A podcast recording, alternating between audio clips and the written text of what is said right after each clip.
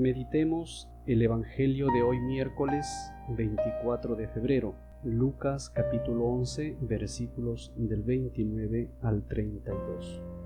Le piden a Jesús una señal para creer. Jesús rechaza este pedido. Él quiere que le sigamos sin ningún interés, sin pedirle milagros, si nos concede es por su misericordia. Te pregunto, ¿tú qué interés buscas cuando sigues a Jesús?